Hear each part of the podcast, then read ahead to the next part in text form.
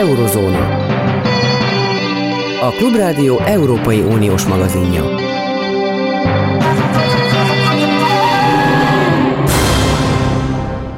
Jó napot kívánok, Zentai Péter beszél. A napnál is világosabb, hogy Oroszország egyik célja a nyugat-európai társadalmak belső és egymás közötti megosztása. E, vajon ez a vállalkozás, ez a cél reális-e annak tükrében, hogy valóban létezik e, olyan gazdasági válság szituáció most Nyugat-Európában, amely, amely terebélyesedik, és képes e, társadalmi bajokat, sőt, akár véres konfliktusokat kis kialakítani. Hogy látja ezt Nyugat-Európából, Nyugat-Európát belülről, kívülről ismerve, elsősorban Olaszországot és Németországot, Ausztriát ismerve, Tehet Péter, szervusz! Szervusz, üdvözlöm a hallgatókat! Nos, neked mi a belátásod, meglátásod, hogy ez a kísérlet, ez tulajdonképpen jól megy, hogy Nyugat-Európában bajokat kreálni a háború nyomán? Hát azt lehet látni, hogy Oroszországnak, az orosz propagandának már régóta ez volt a célja, hogy egyrészt olyan erőket támogasson, amelyek kritizálják az Európai Uniót, és a nemzetállami szuverenitást éltetik, holott gyakorlatilag éppen, hogy ők ugye ellenfelei nemzetállami szuverenitásnak, mert teljesen Oroszországnak szolgáltatnák ki az országaikat. Tehát, hogy egy ilyen kaotikus helyzetet teremteni a médiában is, a politikában is egyfajta alternatív valóságot felépíteni, eleve kétségbe vonni, hogy van-e a fogalmaknak bármi jelentésük, van egyáltalán igazság, tehát hogy az emberek úgymond mindent vonjanak kétségbe, különösképpen mindazt, amit nyugaton látnak, és emiatt akár az orosz verziót is egy lehetséges valóságértelmezésként fogadják el. Tehát ez a politika ez nagyon régóta jelen van.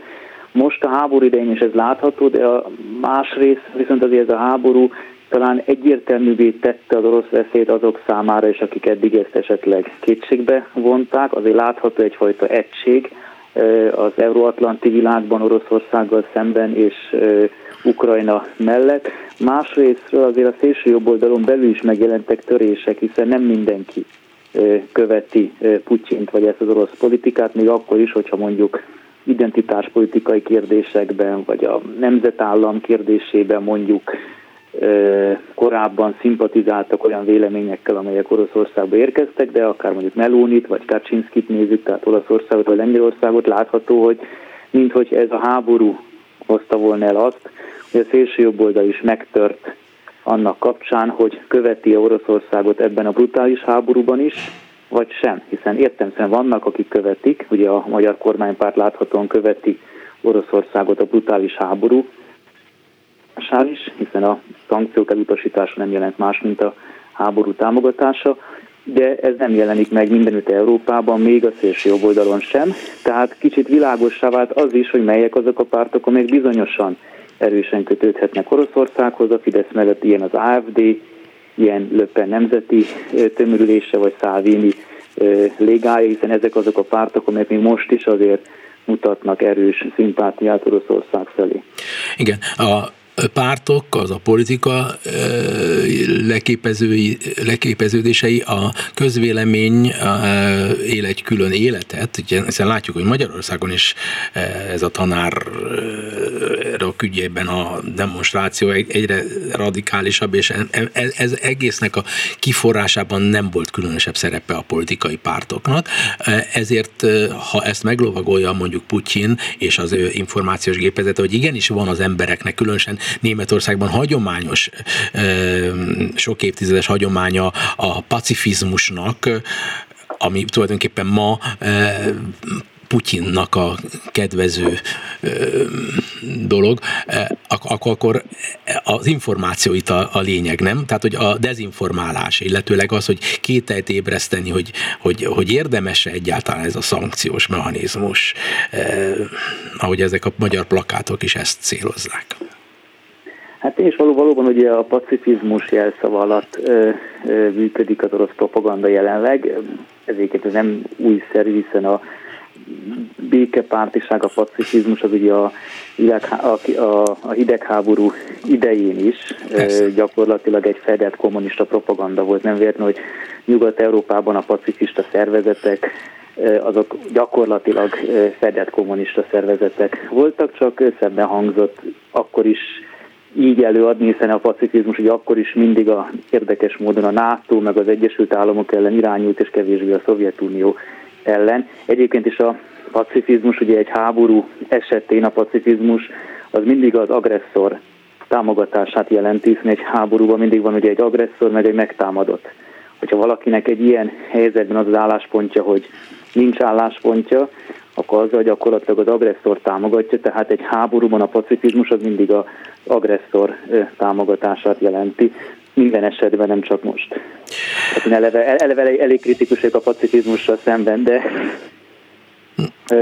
de tény hogy ez, ez, ez most megerősödhet, és lehet látni ilyen jeleket, Németországban is ugye éppen, ahogy mondtad, a társadalomban talán jobban már jelen vannak ezek a jelenségek, mint pártszinten. Pártszinten elsősorban ugye csak az AFD képviseli ezt, a, és a linkének, ugye a kommunista linkének egy része, ott se az egész.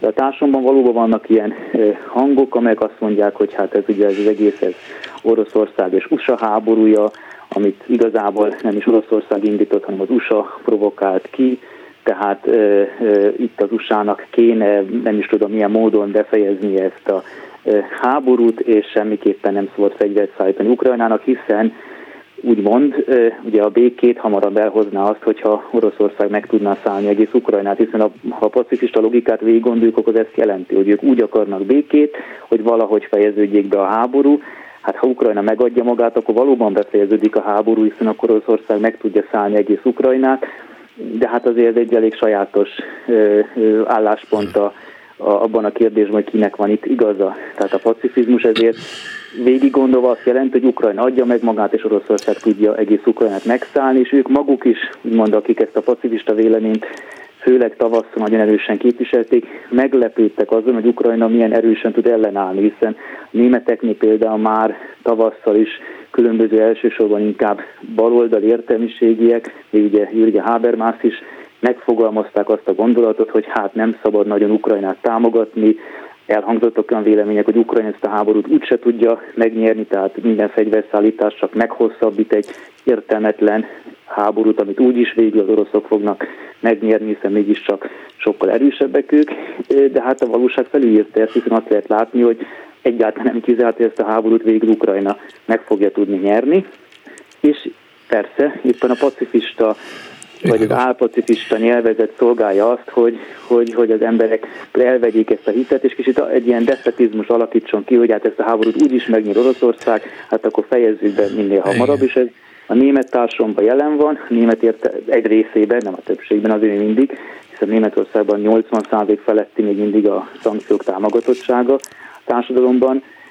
még a pártok közül is az AFD-t kivéve az összes párt szavazóinál többségben van a szankciók támogatása.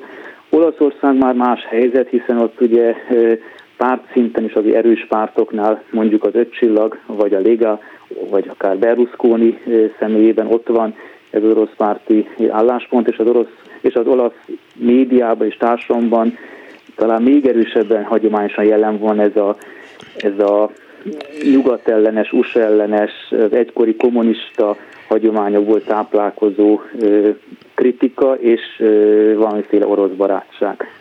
Igen, igen. Egyébként az azért tanulságosak a szavaid, mert ugye Olaszországról még ez sem szó mindjárt, de e, ugye az egésznek a fekvését befolyásolja, hogy egy új fasisztának mondott, és majd elmondod, hogy ez helyese, hogy új fasisztának nevezzük Meloni asszonyt, vezette kormányt próbál, még a, a liberális nyugati sajtó is demonizálni olyankor, amikor napnál is világosabb, hogy, hogy a radikális baloldal nagyon megéri most a, a, a pénzét Németországban is. Figyelem, hogy azért nem annyira, tehát itt a, a probléma az, hogy, hogy nincs szívük, nincs lelkük kimondani, hogy egy, egy orosz vezető Hitler János.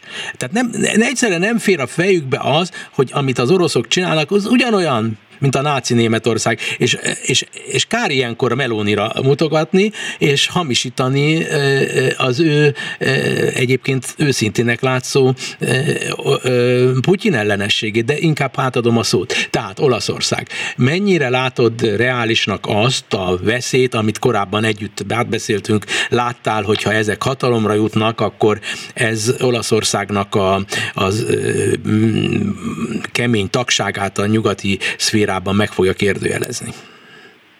Hát ugye a kormánynak ugye ott van Berlusconi, aki az utóbbi időben is tett olyan kijelentéseket, amelyek egyértelműen azt bizonyítják, hogy hát egyrészt, hogy kicsit öreg már, másrészt pedig, hogy valóban jó kapcsolata van neki Putyinnal, de ez nem feltétlenül igaz ugye a pártjára, tehát Berlusconi valószínűleg egy ilyen személyes kapcsolata van még mindig Putyinnal, hogy miért, azt nem tudom a pártjára azért ez nem feltétlenül igaz, hogy az egy putinista párt lenne, hiszen ezért mondjuk az, hogy Antonio Tajani, tehát a Forza Itália politikusa lett a külügyminiszter Olaszországban, az alapvetően jó jel.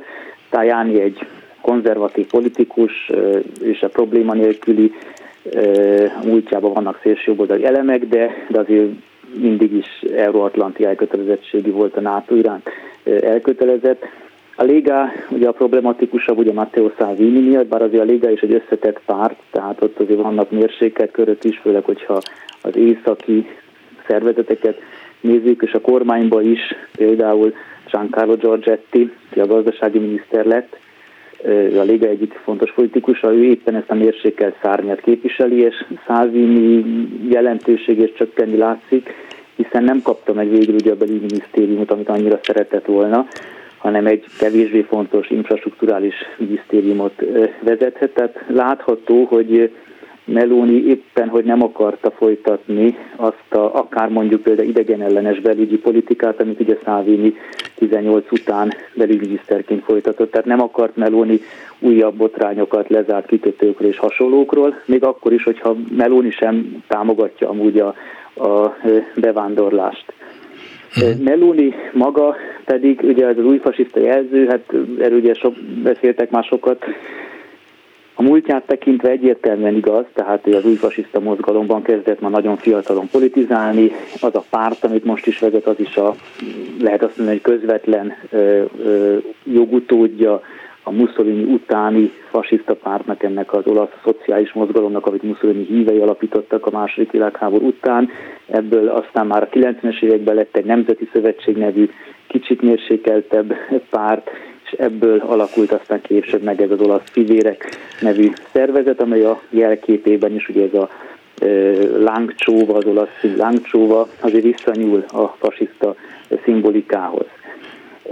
Tehát a múltat tekintve, de ez ugyanolyan, mint hogyha arról vitatkoznánk, hogy az MSZP az egy kommunista párt, tehát értelmszerűen nem, azért mert vannak posztkommunista gyökerei, és sokan abból a irányból jönnek, attól a mai MSZP az nem egy marxista kommunista párt. Tehát az olasz vérek is ilyen, hogy egy posztfasiszta párt valóban a fasiszta mozgalomból jön, a legtöbb politikusa is a fasiszta mozgalomból jön, például a szenátus elnökével az az Ignácio Russzát választották, aki családilag is egy nagyon erősen kötődik a fasizmushoz, már az apja is fasiszta volt, de mára, hogy érdekből vagy miért megváltoztak, valószínűleg Meloni felismerte, hogy fasiszta pártként nincsen többre esélye, mint arra a 2-4 százalékra, amit ő korábban kapott, hiszen korábban ugye Meloni pártja egy aprócska kis párt volt, ez ennek a fasiszta nosztalgiázó rétegnek a pártja volt. Ha ő valóban egy komoly jobbközép néppárt akar lenni, olasz jobbközép vezére, akkor neki meg kellett haladnia ezt a fasiszta múltját, és ez különösen éppen az Amerikához, a NATO-hoz való viszonyban jelenik meg, hogy ott nagyon határozottan és nagyon sokszor elmondta, hogy ukrán párti, ukrajna párti Oroszországot elutasítja, az ukránok szabadságharcát támogatja.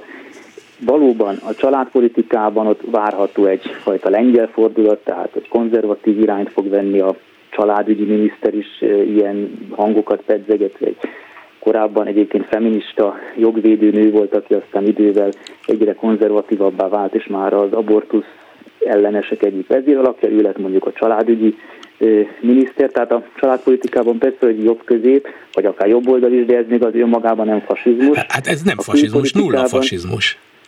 Hát ez nulla igen, hát ez, igen, ez, hát ez, ez, ez, egy, ez egy klasszikus abortus. konzervatív jobboldali program. Igen, azt tehát, hogy valóban az abortuszt ellenzik, hát a melegházasságot is ellenzik, erről lehet vitázni, hogy ez most jó vagy nem jó, de ez még azért nem fasiszta. De, de ma tulajdonképpen egyetértesz azzal, hogy, hogy a, a sarokkő, hogy hogyan alakuljon a nyugatnak a helyzete, nem ezek a ö, mellé beszél, e, ezek nagyon fontos témák, abortusz, nem lehet kellően hangsúlyozni, mennyire fontos, de mégis Ukrajna itt a lényeg, illetve Oroszországnak a megítélése. Tehát összefoglalva, látsz-e a mostani Olaszország új fejleményeiben jelét annak, hogy ez az ország az Európai Uniónak a fővonalával és a NATO-nak a fővonalával szembe fog-e valamilyen zsarolási okokból, vagy bármivel kapcsolatosan e, fog fordulni? Vagy megmarad-e olyan nyugati országnak, amelyre az Egyesült Államok is, és Németország is, és Skandinávia is számíthat tovább? Az én is egyetértek teljesen, valóban itt a fő kérdés az tényleg az Ukrajnához való viszony, hiszen ebben nagyon sok minden más is benne van, tehát ez majd egy ilyen pár szó hogy nagyon sok más kérdés sűrűsödik össze benne, és ezért felesleges, amikor akár baloldali, Igen, akár liberális oldalra ezeket az identitáspolitikai vitákat akarják kielezni, hiszen ez épp majd Oroszország érdekében áll, hiszen Oroszország az, aki ugye valóban sokszor támogatja az abortusz elleneseket, a melegházasság elleneseket, de azért, mert valaki a melegházasságot ellenzi, attól még nagyon is lehet része a nyugati politikai kultúrának, és elkötelezett az euróatlanti világ irányába, tehát nem az sem szerencsés, hogyha egy túl radikális progresszív politikával mindenkit, aki mondjuk konzervatívan gondolkodik, kirekesztenünk a nyugati politikai gondolkodásból, mert ugye Kaczynski is melegházasság ellenes, abortusz ellenes, de kétségtelen tény, hogy akár Amerika barátabb vagy NATO párti, mint bárki Németországban. Igen. Most ugyanez mondhatja valószínűleg Olaszország is, hogy Meloni talán éppen az olasz, a lengyel verziót hasonlítható, nem progresszív, az tény és való, ezzel nem lehet vádolni őt, de szerintem a külpolitikában számára már csak azért is fontos, hogy megtartsa ezt az euróatlant irányt, mert ő ezzel tudja a világnak bizonyítani, hogy ő már nem fasiszta, hiszen azért rajta-rajta van ez a billog, és ha ezt bizonyítani akarja, akkor itt van neki erre egy nagyon jó lehetősége, hogy felmutassa, és mint mondom, a külügyi tárcát az én csak egy mérsékelt tájáni kapta meg, a Szálvini pozíciója lényegtelen a külpolitikában, meg olyan tárcával fog foglalkozni, ami legfeljebb az EU pénzek ellopásánál lehet fontos, vagy elosztásánál, hogyha szépen akarjuk mondani. Tehát szerintem Meloni számára ez, hogy ez, a transz, ez, a, ez, a, ez az Euróatlant irány megmaradjon, ez a saját érdekében is fontos, mert ezzel Jó. mindenképpen tudja bizonyítani, hogy ő nem egy fasiszta politikus, amivel vádolják. Ez egyelőre jó hír. Én nagyon szépen köszönöm Tehet Péternek, a Freiburgi Egyetem kutatójának. Viszont hallásra, Péter. Viszont hallásra. Eurozóna.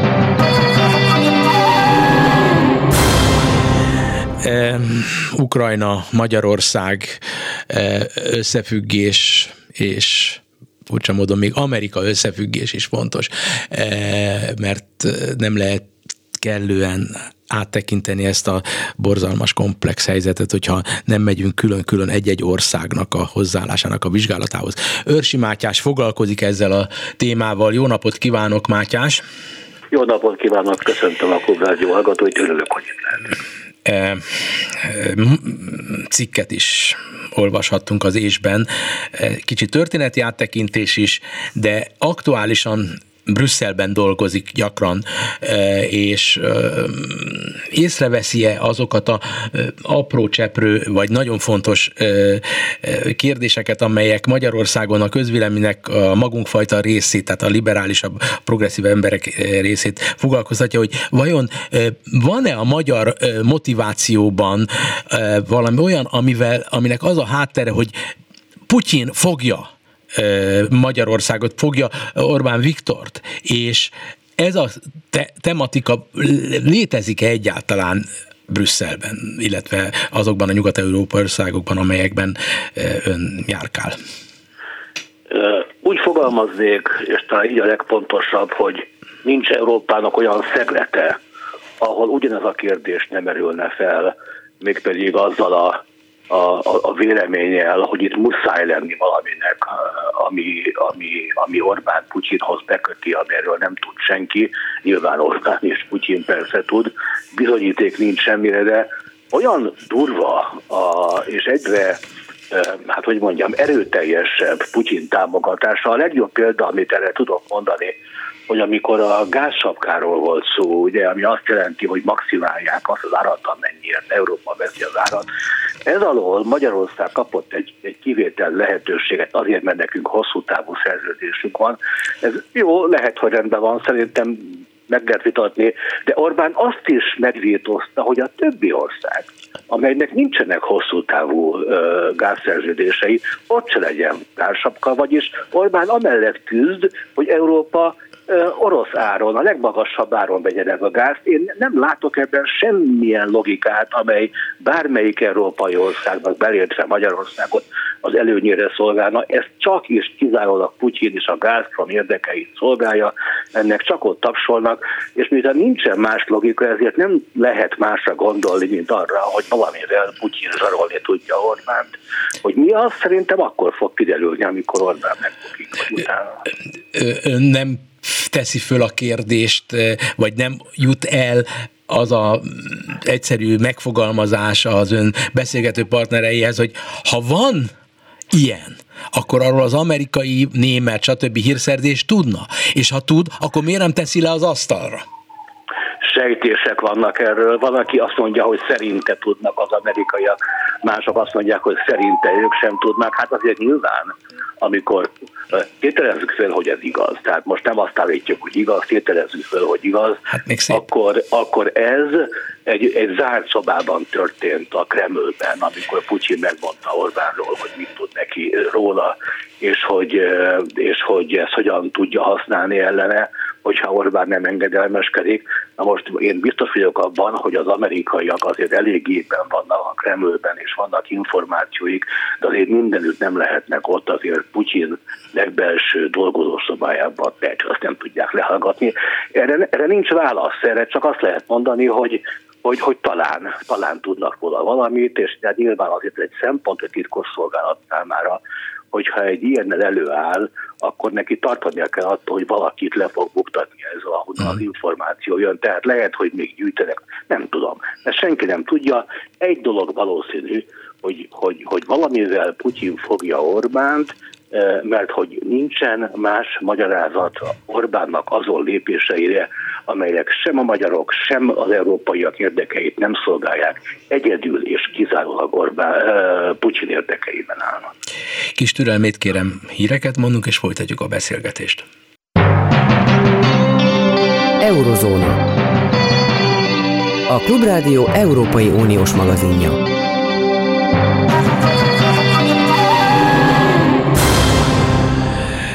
Tehát, ha jól értem, Őrsi Mátyás meggyőződése, hogy e, önös öncél e, vezeti a magyar hivatalos Ukrajna politikát, bedolgozás valamilyen formában e, Putyin számára, ez utóbbi nyilvánvaló.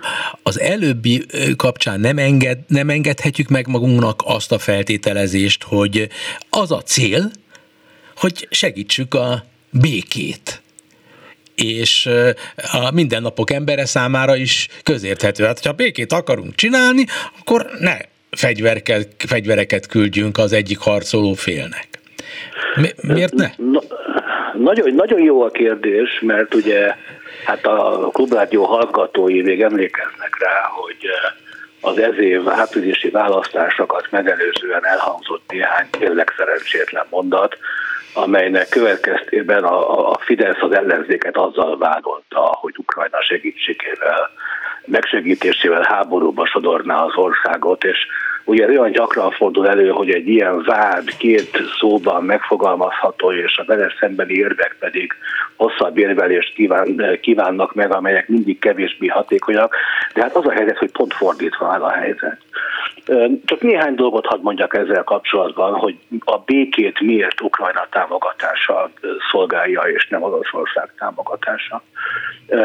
Az egyik ok az az, hogy Putyin hát saját maga mondta, miért ne hinnénk el neki, hogy az elmúlt időszak legnagyobb tragédiája a Szovjetunió megszűnése, felbomlása volt, és azóta mindent elkövet annak érdekében, hogy a Szovjetunió maradékait összeszedje és Moszkva befolyása alá rendezze. Hát gondoljunk a, a, a, a, az Euróázsiai Unióra, amely egy moszkvai vezetéssel a régi KGST helyébe, vagy Varsói Szerződés helyébe lépő egy orosz irányította keleti blokk lenne, ahova ahova Putyin rettenesen szerette volna Ukrajnát bevonni, mert ha ránézzünk a térképre, akkor látjuk, hogy csak Kirgizisztánnal, Tajikisztánnal ez egy, ez egy félkarú óriás. Ez csak akkor tud egy valódi nagyhatalomnak nézni, ha Ukrajna ennek tagja, de Ukrajna nem akart ide belépni, hanem Ukrajna az Európai Szövetséghez akar tartozni, bármilyen sok nehézségbe kerül is ez, és ezt egyszerűen Putyin nem tűrhette. Nekik ugye a, a, a, a Majdanra válaszul amelyre Putyin rendkívül idegesen reagált, az egyedüli érvényes válasz az ő részén az volt, hogy ha Ukrajna önként nem akar jönni, akkor majd katonai erővel rákényszerítik. Na most ez nem az első alkalom, amikor Grúzia akart tájékozott a NATO felé, hát jól emlékszünk, 2008-ban, akkor Grúziát szállta meg. És hát a módszerek rendkívül hasonlatosak, és hát tovább megyek, ezek hasonlatosak a náci Németországnak a Erről fogunk a nem sokára beszélni majd a ne, e, Ungvári Krisztiánnal. A, a történelmi a, nyilvánvaló, a történelem nyilvánvaló akkor inkább az aktualitás. Jó, csak akkor tegy, jó, tegyük félre az összehasonlításokat, bár én annak egy grúz raportőr voltam, és azt hiszem nálam jobban Igen. kevesebben ismerik, hogy akkor mi történt, de ezt most tegyük félre. A probléma abban van, hogy ha Oroszország ezt a háborút megnyerni, akkor tovább kellene mennie. Hát eddig is mindig tovább lépett ahhoz képest a hódítót onnan, ismer, onnan ismerni meg, ahogy megjegyzem a náci Németországról is ez kiderült, hogy soha nem elégszik meg a hódításaival, hanem mindig tovább akar, tovább akar menni. Ha ránézzünk a térképre, akkor hogyha Ukrajnát, Ukrajnának a déli részét megszerezte, hát ott van Moldova, az a pici ország, Magyarországnál sokkal kisebb, Kisinov a fővárosa, mindössze 180 kilométerre van Ogyesszától. Ott van a transznisztiai befagyott konfliktus, nem tudom, a hallgatók tudják, hogy mik ezek a befagyott konfliktusok. Ennek az a lényege, hogy ott tényleg oroszok élnek, akik függetlenséget akartak maguknak Moldovától, ezt nem kapták meg a nemzetközi közösségtől, de ott orosz katonák felügyelik, őrzik, ha tetszik ennek a térségnek a a, a, a stabilitását, akkor fogalmazunk így, így elegánsan, és hát minden alkalommal Grúziában, most Ukrajnában is, majd akkor is arra fog hivatkozni, hogy az ottani oroszok veszélyben vannak. Ugyanezt csinálta Hitler is Csehországban, a szudéta németeknél, ugyanezt csinálta Lengyelországgal kapcsolatban. Most ugyanezt mondja Putyin is, emiatt van egyébként sok megértés, emiatt talán sok megértő fülre Magyarországon, mert kisebbségekre hivatkozik, miközben a kisebbségeket, hát nem azt mondom, hogy jól vannak, mert nyelvtörvény, egyéb problémák, de azért veszélyben nincsenek. Na most, na most Moldová a fele az orosz érzelmű, anyanyelvű és érzelmű, a másik fele az pedig román etnikumónak számít, vagy román anyanyelvűnek mindenféleképpen. Semmi sem könnyebb Oroszország számára, mint az ott élő oroszok segítségével megint csak azt csinálni, amit Donbassban csinált, és Luhanskban először engedetlenséget, majd aztán meg kell őket védeni. És miután, miután, miután Moldova, ez a még egyszer sokkal kisebb, kisebb, mint Magyarország, nem hogy kisebb, mint Ukrajna, hogyha ott háborús konfliktus alakul ki, és hogy a lakosságnak a nagy része román, akkor már csak egy lépés attól, hogy Románia is belesodródjék ebbe a háborúba, és Románia NATO tag. Szeretném fölhívni a figyelmet arra, hogy az előző évszázadokban, kettőben Oroszország vagy a Szovjetunió mindkét alkalommal, amikor Magyarország jött, akkor Románia területéről jött. Tehát én nekem az az állításom, hogyha Oroszországot nem tudja a nemzetközi közösség megállítani ebben a harcában, hanem csak úgy, mint korábban engedi, vagy el, el, elfordítja a fejét, és azt mondja, hogy hát jó, csináld, amit gondolsz, előbb-utóbb ide fognak érni. És ezért most lehet, hogy ezt én már nem érem meg, mert nem vagyok fiatal ember, de azért a magyarok itt fognak élni. Én őrült nagy veszélynek tartom, és a háború elkerülésére a lehető leghatékonyabb módjának azt látom, és ezzel egyébként az egész világ majdnem így van, csak Orbán, a kínaiak, és még nem tudom, kik nincsenek így ezzel, hogy a háborút akkor lehet elkerülni, hogyha Oroszországot sikerül megállítani. Amit még utolsó kérdésként szeretnék fölvetni tömören, de tényleg tömören, hogy az Egyesült Államoknak a szerepe elfogadható, hogy ő most tulajdonképpen háborús partneré lépett elő, vagy sem, ön szerint? Tehát háborús partnere vagy sem, ha igen, abban az esetben miért nem nevezzük amerikai-orosz háborúnak? Semmiképpen sem háborús partner, hiszen nincsen háború Egyesült Államok és Oroszország között, ugyanakkor tény, hogy az Egyesült Államok egyébként nem csak ő, hanem hát az Európai Unió legnagyobb része és Egyesült Királyság is támogatja erőteljesen Ukrajnát ebben a háborúban. Én is olvasom ezeket a konteókat, hogy ez miért amerikai érdek, hogy háborúzzanak meg, stb. Amerikának egy nagyon egyszerű érdeke van ebben a háborúban. Nevezetesen az elmúlt évszázadban két alkalommal fordult elő, hogy azt mondta, hogy az európaiak háborúja az nem az ő háborúja, ezért kimarad belőle. És mind a két alkalommal, amikor közbe kellett avatkoznia, első világháború, második világháború, sokkal nagyobb anyagi és legfőképpen emberéletbeli áldozatot kellett neki állnia azért, hogy a békét helyreállítsa. És most Amerika pontosan ezt látja. Az a logika alapján, amit én mondok, hogy ha most sikerül megállítani az orosz agressziót, az, orosz területszerzést, akkor meg lehet őrizni Európában a békét. De hogyha ez nem sikerül Ukrajnának, már pedig egyedül nem fog neki sikerülni, akkor Amerikának azzal kell számolnia, hogy néhány év elteltében egy sokkal gyilkosabb, egy sokkal véresebb háborúban kell majd Európát megvédenie. Gondolom ezt nem akarhatjuk mi se, de érthetően Amerika sem akarja, ezért inkább most segít Ukrajnának, és nagyon jól teszi. Hálásak lehetünk neki ezért a szerepéért. Köszönöm. Őrsi Mátyás külpolitikai szakértő volt a vendégem a Viszonthallásra. Viszont hallásra, szép napot! E, a témát abban az összefüggésben is érdemes szerintem, de lehet, hogy nagyot tévedek, folytatni, hogyha Magyarország szerepvállalásának a motivumait a történelemben keressük. Mi van akkor? Merem fölvetni a kérdést, hogy Magyarország azért szurkolhat, mármint a kormány, hogy az oroszoknak sikerüljön egy területi revízió, arra hivatkozva a későbbiekben esetleges magyar területi revíziók is létre tudjanak jönni, mint ahogy például a magyar kormány aktívan támogatja az ennél sokkal nyíltabban jelentkező szerb nacionalista, revizionista törekvéseket, hiszen Koszovóban és Montenegróban is, és számos más helyen, ahol szerb kisebbségek élnek, ezeket a területeket most már a szerb vezetés, akivel egyéb, amelyel a magyar kormányfő nagyon közeli kapcsolatot ápol, ezek teljesen nyilvánvalóvá kezdenek válni. Ungvári Krisztiána műsor vendége, jó napot kívánok!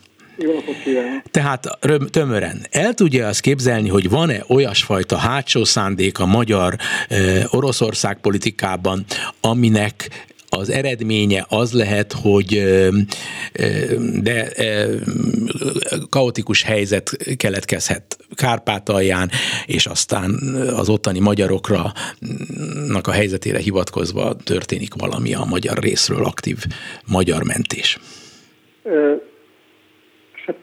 Az, hogy az a kérdés, mit értünk aktív magyar mentés alatt, amennyiben azt értjük, hogy Magyarország területi revíziós igényeket jelent be, és ezeket valamilyen módon érvényesíti, ezt én, hát hogy is mondjam, nagyon nehezen tudom elképzelni, igazából kizárom, és pedig nem azért, mert bármi jót gondolnék a Fidesz kormányról, nem azért, mert hogy hatásaiban mindenképp katasztrofális volna. Egyrészt említette előbb Szerbiát. Most Szerbia és Magyarország sok ponton közös politikai platformra került az utóbbi időbe. Kérdem én, hogyha Magyarország a szomszédos országaival szembe revíziókat kezd el, akkor a szerb politikájához hogy viszonyulna? Hol lennének azok a határok, ahol ahol, hogy is mondjam, úgymond a jogos magyar követeléseket elő lehet adni. Szerintem ez egy teljes fikció, a valósághoz semmi közel, és abszolút más szempontok azok, amelyek a magyar kormányt arra motiválják, hogy Oroszország mellett kiálljon. Nagyon kíváncsi várom a válaszát az, a saját maga által most fölvetett kérdése. Ön miben látja a fő motivumot? Egyrészt azt abban, hogy a magyar és az orosz rendszer az alapvetően nagyon hasonló logika mentén működik. Tehát a nemzeti együttműködés rendszere az igazából egy pucsini modell másolása. És ez már önmagában bőven elég ok arra, hogy Orbán Viktor, aki egyébként a saját médiájába semmiféle orosz ország kritikát nem enged szinte meg. Tehát ö, elítéli ugyan szavakba az orosz katonai agressziót, de arról mondjuk, hogy az orosz belpolitikát negatívan érintse bármilyen kommentbe, hosszú idő óta látványosan tartózkodik. Ebből világosan látszik, hogy ez egy nagyon fontos szempont. És utalnék itt arra, hogy ha megnézzük az állellenzéki pártoknak a finanszíroztatása és a parlamentbe szerepeltetése, ez egy orosz innováció, ami aztán megjelenik Magyarországon. Az egyetemek kiszervezése alapítványokba, ez is egy orosz innováció, ami megjelenik Magyarországon. A CEU elűzése, ez is egy orosz innováció, ami megjelenik Magyarországon, és ez hosszan folytatható ez a sor. Tehát alapvetően ez a lelki rokonság az, ami a két rendszert összeköti. De a lelki rokonság ügy első olvasatban teljesen logikus, ahogy ön felvázolta. Ám de Magyarországnak van egy sor más lelki rokona, amely lelki rokonok egyáltalában nem ugyanazt az orosz barát, sőt, inkább orosz ellenes politikát folytatnak, holott történelmi okokra lehet hivatkozni, hogy mondjuk a lengyelek miért orosz ellenesek, de hát mondhatnám azt is, hogy 56 azért mégiscsak betett nekünk, és a úgynevezett felszabadulás, vagy a felszabadulás utáni orosz beavatkozás, amely drámát hozott az országra, azért elég ok lenne ahhoz, hogy legalább olyan orosz ellenes legyen a magyar politika, mint amilyen a lengyel, és mégsem. Említette, hogy mennyi irracionalitás van a szerb kapcsán, mert ha a szerbeknek vannak revizionista eh, elképzeléseik, akkor vajon nekünk nem lesznek-e eh, a vajdasággal kapcsolatban? Értem. De a, a dolgok a jelek szerint nem ilyen logika alapján működnek, hogy, hogy eh, lelki rokonság egy bizonyos rendszerelmélet kapcsán. Ez, én nem, nem értem, hogy mire cáfolt meg engem az előbb. Én nem cáfolom, csak akarom azt akar, akarom mondani, hogy, hogy ez a lelki rokonságon túlmenően kell legyen talán valamilyen más egyéb motivációnak is, hogy ezt merik megcsinálni eh, nagy kockázatot vállalva, hogy, hogy, hogy a szankciók totális elvetése révén gyakorlatilag az oroszoknak dolgoznak be. De hát sem, hozzá, ön azt mondta, hogy másokkal is van lelki rokonsága a nemzeti ürés rendszerének, erre a válaszom az, hogy nincsen. Mondjon Nincs. egy országot, ahol a belpolitikába ezt az orosz modellt úgy le tudták volna másolni, mint Magyarországon. Kíváncsian várom. Nincs ilyen ország, egyetértek, de történtek kísérletek. Más kontextusként alakult egy demokratikusabb lengyel társadalomban a helyzet, de nem azon múlott a jelek szerint, legalábbis utólagosan megvizsgálva, hogy nem akartak volna ugyanolyan társadalmi szituációt kialakítani, mint a magyarok, csak nem tudtak. Hát ketté kell választani két dolgot. Az egyik az, hogy minden politikus természetesen érdekelt abban, magát bebetonozza, tehát az, hogy megpróbálják kihasználni a rendelkezésükre álló mozgásteret, ebbe semmi meglepő nincs, ez Németországban mindenütt így volna. Itt azonban e, konkrétan a magyar esetben egy nagyon sajátos politikai modell másolásáról van szó, ami minőségében jelent teljesen mást, mint ami eddig Európában megjelent. Ezt így a lengyelek, ahogy ön is mondta, nem tudták megoldani, nyilván pedig lett volna bizonyos szempontból erre igény, és most már, hogy az egész orosz agresszió teljesen őrén állít előttünk, most már nem is fogják akarni, mert hogy egész egyszerűen annyira látványos, hogy mekkora ennek a sztorinak a tétje, hogy egy putyini rendszert még akkor se éri már meglemásolni ezek után, hogyha valaki ezt nagyon óvatosan és fű alatt teszi. Uh-huh. Éve persze Magyarországon, ahol a probléma az, hogy szembe Kaczynszkiékkal, akik tudnak nyugdíjba menni. Tehát, hogyha Kaczynszki nyugdíjba megy, nem kell attól tartania, hogy az üzleti vállalkozásai összedőlnek, ugyanis nincs üzleti vállalkozása. Ezzel szemben a magyar miniszterelnök Putyinhoz hasonlóan nem tud nyugdíjba menni, mert abban a pillanatban, hogy nyugdíjba megy, olyan elemi kérdések merülnek fel, amelyek eh, hát eh, vállalhatatlan kockázatot jelentenek, fogalmazunk ki. Igen, eh, meggyőző, amit elmond, hogy igen, alapvető különbségek vannak a lengyel egész fejlődésben, noha vannak párhuzamok, de, de akkor arra kíváncsi vagyok egyébként az ön véleményére, hogy, hogy hogy lehet vállalni ezt a kockázatot, hogy ilyen mértékben szembe kerülni egy egészen kritikus többséggel, amit a nyugat-európai tömb jelent. Hogy, hogy, hogy mi, milyen, milyen kapaszkodója van, mibe tud kapaszkodni a magyar kormány, hogy ennyire elszigeteli magát, eh, Putyin érdekében. Tehát én nem is látom, hogy, hogy, hogy, hogy ő, éppen az Orbán Viktor szokta mondani, hogy tessék ránézni a térképre, tessék megmondani, hogyha ott van az a háromszor nagyobb Oroszország, és ott van az az Ukrajna, akkor hogy kinek lehet itten győzni? Hát akkor itt van ez a pici Magyarország, és itt van vele szemben a nyugat-európai egység, és tulajdonképpen egyelőre még az Egyesült Államok. Akkor hogy merészeli ezt fölvállalni?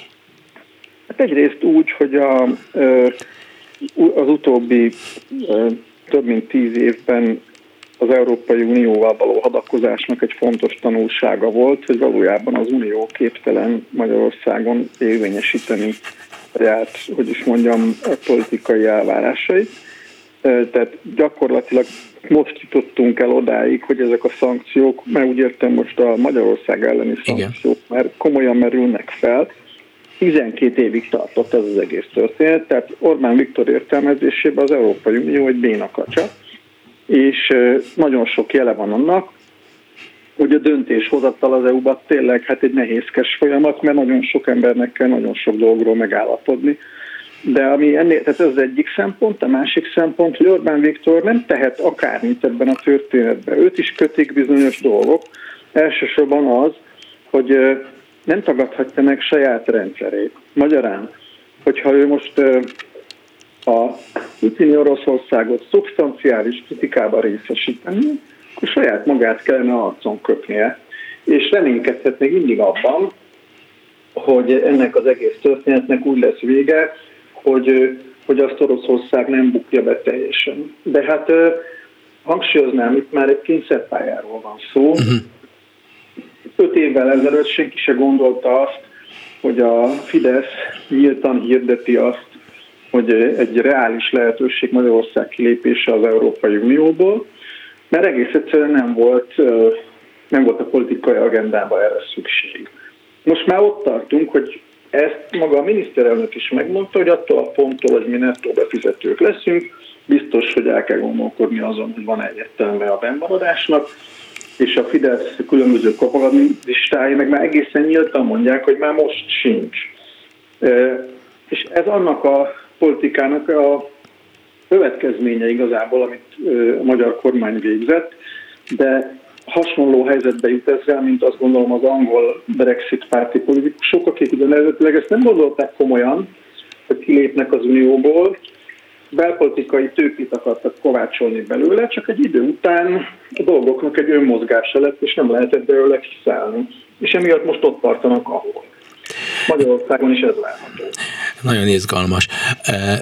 Az ilyen totalitárius rendszereknek a sajátossága, örök sajátossága, ezt láthattuk már a Szovjetunió megszületésének pillanatától kezdve, aztán Kínában is láttuk, aztán az egész kommunista történelemben, hogy, hogy, hogy a, a, a történelmet, mint olyat, a tényvilágát megmásítják ön nagyon érdekes, izgalmas eszmefutatást tett közé a miniszterelnök Zala Egerszegi szövegelése kapcsán, hogy tudnélik 56-ot úgy értelmezte, mint valami a magyar nép és a szovjet nép közötti béke, vagy valami hasonló, béketárgyalásos akármi, és tehát, hogy, hogy itt, itt, itt most már intézményesített történelem hamisítás zajlik. Ez is annak a része, hogy már nincs visszaút? Tehát ebbe már belekeverednek? Az, hogy egy politikus intézményesen történelmet hamisít, az mondjuk nem egy új dolog, tehát a történelmet sajnos politikusok általában a saját politikai céljaiknak a szolgáló lányának tekintik. Más kérdés, hogy valamilyen szinten egy normális európai országban a politikust többé-kevésbé kellene, hogy kösse azt, hogy mi erről a tudományos konszenzus. Ez Magyarországon nem így van. És az egy fontos tapasztalat viszont, hogy a legelképesztőbb baromságot is elő lehet adni, mert a hívek azok úgyis elhiszik. Hiszen gondoljunk arra, hogy a soros tervet is elhitték, nem váltó műtéteket is elhitték, nem lehet alá, kellően alábecsülni a választópolgároknak az intelligenciáját, ráadásul nem minden választópolgárral kell kommunikálni, hanem csak a 35%-ukkal, hiszen azzal is kétharmados többséget lehet csinálni a magyar választási rendszerben. Így Orbán Viktor kijelentései egyáltalán nem tekinthetők butaságnak. Teljesen tudatos ez, amit ő mondott, még akkor is, ha semmi köze sincs a valósághoz. És ebből mi következik az ön számára? Azért a 35 százalék az 35 százalék, de azért előbb-utóbb annak a 40-50 százaléknak, amelyik hallgat és opportunistán viselkedik, és ez nem szemrehányásra ad okot az számomra, mert én magam is együttműködtem így, vagy ugye a, szocialista rendszerről ott nem szerettem, és e, e, tehát az egész emberi gyarlóságot magában foglalja az, hogy, hogy a hazugságokat elfogadják a politikától, de most egy ilyen válságos helyzetben, amelyet egyebek között az orosz agresszió vált ki, hát, besakal a nép, hogyha ha ennyi hazugságot hal, vagy nem, nem sokkal be? Ez, ez lehet a végtelenség? Hát nem elég a 35 százalék, hát az, az semmi az, a nép egészéhez képest. Bocsásson meg, de három választáson már elég volt. Az összlakosság kb. 35 százalékának a szavazata ahhoz, hogy, vagy még kevesebb is, hogy kétharmados választási győzelmet arassanak. Tehát a történelem leginkább azt bizonyítja, hogy de igen, ezt meg lehet csinálni, és most aztán pláne meg lehet csinálni, hiszen a magyar választók jelentős részének az az ellenségkép, hogy mindenről az unió, a liberálisok, a zsidók, a buzik és a cigányok tehetnek. Bocsánatot kérek a kifejezésekért, de megpróbáltam lefordítani most úgy egyértelműen a kormányzati propagandát, ez egy csomó embernek bejön.